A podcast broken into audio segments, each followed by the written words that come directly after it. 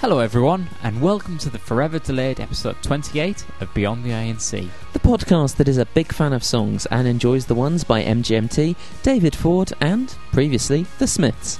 Yeah, that's right, Tom. This week we've moved from our regular surroundings of the squat, where I live, to the rather more palatial surroundings of the penthouse, where Andrew lives. It feels great to be back at home, fewer owls and crack addicts here. But yeah, if the sound is a bit dodgy, blame him. I think my gold-plated wardrobe's playing havoc with the mics. Coming up on today's show, a roundup of the news, including some tidbits on what the band are getting up to in those gaps in their schedule. We'll be looking back on the European tour and delivering an end-of-term report.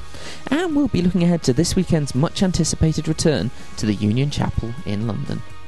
Awesome stuff. So, what did you get up to while I was away, Chris? I mean, I was away, almost 2 whole weeks. I'm sure you prepared something pretty special in that time.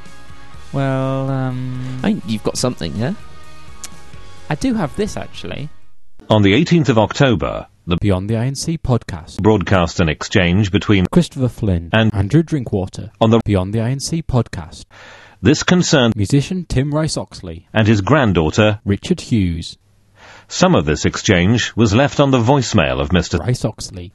The conversation was grossly offensive and an unacceptable intrusion into the private lives of both Mr. Rice-Oxley and Ms. Hughes. It was a serious breach of editorial standards and should never have been recorded or broadcast. The Beyond the Iron Sea podcast would like to apologise unreservedly to Mr. and Mrs. Rice-Oxley, Ms. Hughes, and their family, and to our audiences as downloaders. That's great. Beyond the Iron Sea. So, while I was getting heroically sunburnt out in the middle of the Pacific, Keane were out on the road and the rails of Europe, taking Perfect Symmetry on its first proper tour. Yep, the band played a number of headline sets, including Barcelona's Razzmatazz and an Amsterdam hotel. A full report on the tour is coming up. But in addition to that, Billboard reported recently that they also found time to return to the UK to join almost the entire music business at the Music Industry Trust Award ceremony in London. That was honouring former chairman of their record company, Lucien Grange. The band now look to have quite an empty schedule in the run-up to Christmas, but there's more than you might think. First of all, there's a gig in Paris which was shunted out to next week in order to accommodate this Little Noise session show. That's good news for those of you who love cheese and surrender. There's also a one-off show for BBC Radio 2 coming up on November the 26th at Greenwich's Indigo 2. It's sort of a little minor cupboard space between the main arena and all those Americanised opportunities for retail. Sounds brilliant, doesn't it? They'll be playing alongside some of the monsters of soft rock, including James Morrison, Too Shy to Argue, and The Feeling. Unmissable. Now, the only way to pick tickets up for that is via some sort of competition. We don't really know, but I'm sure if you contact the BBC, then they'll be able to help you. I'd advise you to tell them you're from the Daily Mail, and then they'll just bend over and do whatever you tell them to. Anyway, next, Keane will be appearing on a special album chart show dedicated to them, to be screened on Channel 4 on the last weekend of November. There'll be some more information in the next podcast. Sounds good. Finally, after our discussion about the next single on the last podcast, it seems that everyone involved just decided to bow down to my wisdom. Big head. Yes, Perfect Symmetry will be the next single from the album, and in order to capitalise on radio play, leading right into the festive period, it'll be out on December the 29th. It's also a great chance for the band to pick up a decent chart position, as it's traditionally one of the slowest weeks of the year for single sales. Sadly, the radio edit of the song is not fantastic, but maybe some discerning DJs will rebel and play the full-length one. And that was our quick roundup of the news. Beyond the Iron Sea. Given that we've not been to see any of these enormous European dates, you might think that we're a bit out of the loop. Not a bit of it. We've had our unique network of reporters and spies out there giving us all the news, plus we've received recordings and videos from a number of the shows for us to pore over. Are you using pore as a euphemism there? No, Chris. No, I'm not. Oh, always good to check. So, have we made of the shows, Chris? Well, it's been a largely positive response, really. I think people have just welcomed seeing Keane back on the roads and with new material to boot. It's been a long time for some people. I think we sometimes take it for granted that we get a little bit spoilt living in London. That definitely, we have, definitely. You know, perhaps 12 shows a year. Maybe that's an exaggeration, but certainly a good half dozen. Yeah, and Brits on the whole have generally more tours than Europe, so it's always good for the band to get out there and serve those hardcore fans. Yeah, a really rapturous response. But I think what people really want from us on the podcast is a bit of constructive criticism then of how we'd analyse what's gone before. Okay, well, I mean, we looked at the Cologne set list, didn't we? And out of the 19 songs, I believe there were 6 from Hopes and Fears, 6 from Under the Iron Sea, and only 7 from Perfect Symmetry. So that's pretty much an equal split there. It's like they're playing a greatest hits set rather than promoting the new record, which is odd. I think that's really weird for a band that really needs to get out there and sell these songs to people and really get out there and play it to them. It's almost as though they want to remind them that they're the old Keane. Yeah, but at the same time, like we were just saying just now, that we have seen all these old songs before, whereas, many of the European fans may not have seen Everybody's Changing live, for example. Perhaps. I think, though, at this stage, when you're going out there and putting the album out there, at the start of the tour, you want to play as much of the new record as possible, and then later you get towards this sort of, end of the tour when everyone's used to the songs. Then you pick your 20 strongest. But speaking of the number of songs that they're playing, on the last podcast we featured a little interview with Tim. Exclusive interview, no less. A very good one too, from Marika, one of our Dutch correspondents. Yeah, thanks very much, Marika. And she was saying about the length of the set, the fact that there were the fewer new songs than she would have expected. And Tim was saying that he thinks that an hour and a half is really the optimum length of a set. And I think, I'm assuming that you're going to be with me on this, that I think that's bollocks. Time just flies by at Keane gigs. I mean, I saw a bit of a video from one of the German ones, and there just wasn't enough new stuff for me. I think when you get onto the third record, could you imagine if people went to see U2? I know they've got a lot more material than that, but could you imagine them going to see, a number of the world's biggest bands, and if they only played for an hour and a half, there'd be riots. But Keane now have enough material to easily play for 2 hours, to easily put together a set of 22 songs. Yeah, and it needn't be the same 22 songs. I mean, when you see Radiohead, for example, the set list is different pretty much every night. Yeah, exactly. And almost completely different. And the thing is, the argument about albums doesn't wash, because Radiohead have been doing that since 97. Something different every night, and I think it's just something that I've always been on about, but now we're getting to the stage where there's no real excuse as to why it should be that way. Obviously new songs are being learnt all the time, but I think there should be 22 songs and try and mix it up a bit as they go. Yeah, and that can include sort of different old songs as well. It's always the same 4 singles and that wheeled out. And I think what I would really like the band to do is to just be brave enough to drop one of the big 4, one of the singles from Hopes and Fears. You look at a band, I always come back to Coldplay, but you look at the way that they treated some of their back catalogue. After they toured the first record, they got rid of Shiver very, very quickly, and that that was their first single, that was their big break, and they tossed it away, and they very, very rarely play it. And it's a lot of people's favourite Coldplay songs. Yeah, I mean, there's loads of people who always say to me, why don't they play it? And I think that what Coldplay have said is that when they do play it, it's almost like it's special.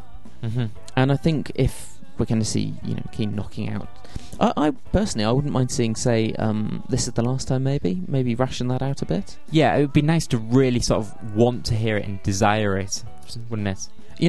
I can't say that I've ever been at a show and have my fingers crossed saying, I really hope they play this, because at the back of your mind you know that they're going to. It's like people who shout out for Bed-Shaped. You don't need to shout out for Bed-Shaped. And the thing is that the people, then you're restricted to really hoping that they play B-sides, old B-sides, and that sort of thing doesn't happen these days. It would be nice if there was perhaps a B-side thrown in the set normally, maybe on rotation, in place of one of the singles, and then, when the single comes, it is special. That's something they did a little more at the first album, where they didn't have as many songs at their disposal. I remember they did did Snowdon, Allemonde. Yeah, they've thrown quite a few in there in the early days, but lately we've only really seen Fly to Me, I think. Yeah. So I think if I were to drop a song or find a new place for it, I'd say A Bad Dream. This is something that really stuck. It stood out at the Forum. Okay. Even now, the video from Cologne that we've seen, it didn't seem to be in the right place. No, I remember you saying in that episode that it just sort of broke up the flow of the gig for you. It's dreary, and it's not a dreary song. It's a good song, but in the context of these sets, it's very, very hard to find a place for it. I think probably the best thing to do would be to perhaps move it to the first song in the encore to keep it in the set. But then where do you put Atlantic? It's really difficult.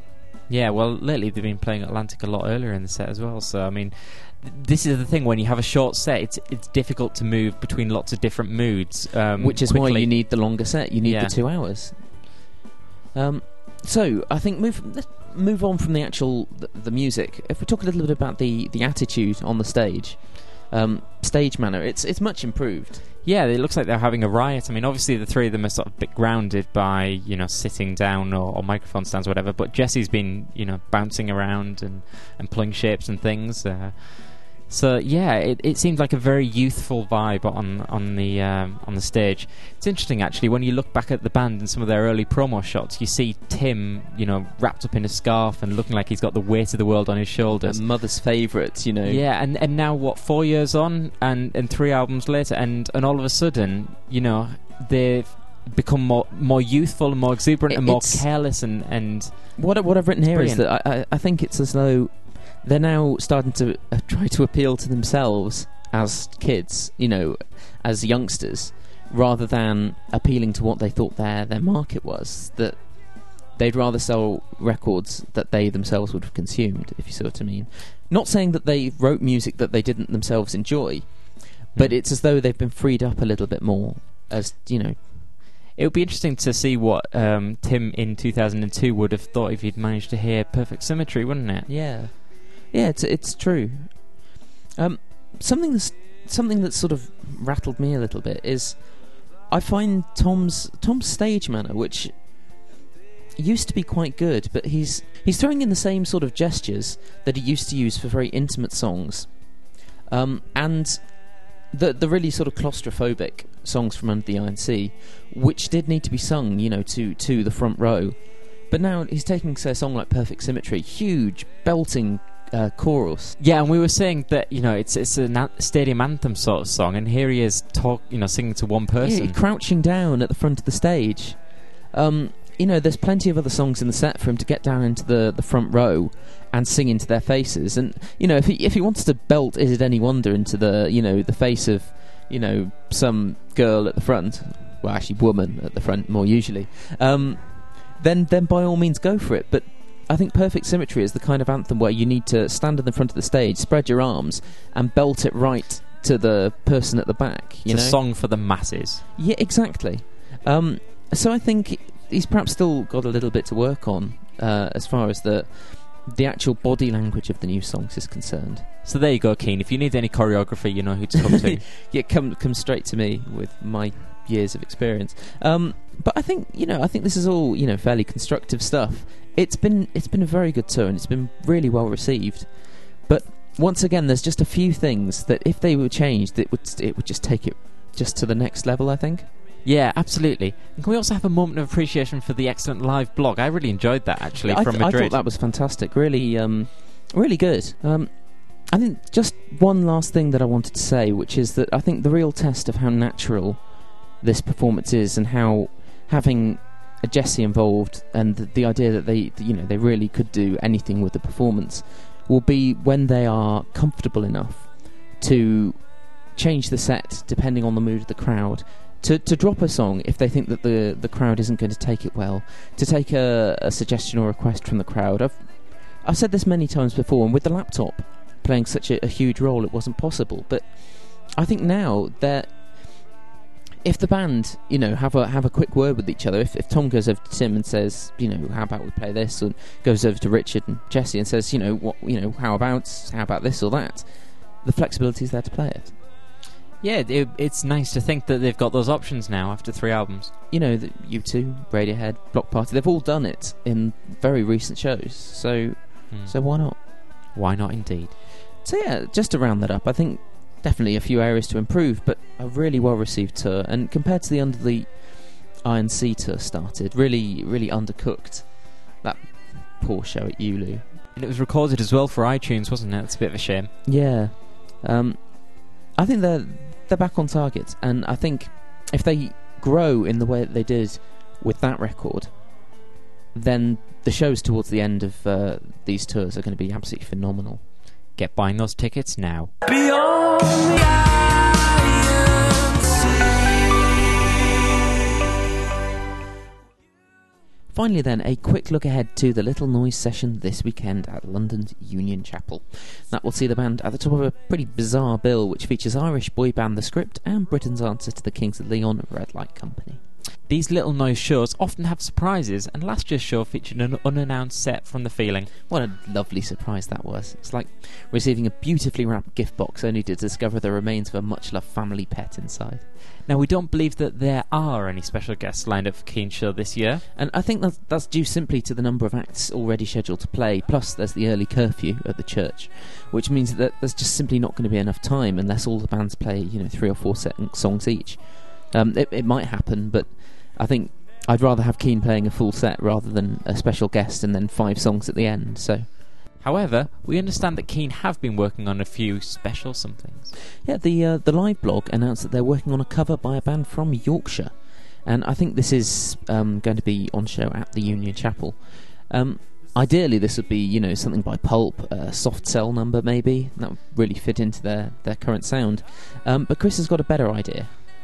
Well, I wouldn't say better, but I think it's probably likely to be something more like Kaiser Chiefs, maybe Ruby or something. Well, okay. I also understand that the band have been rehearsing Playing Along over the last week, and that could well make its debut at the weekend show.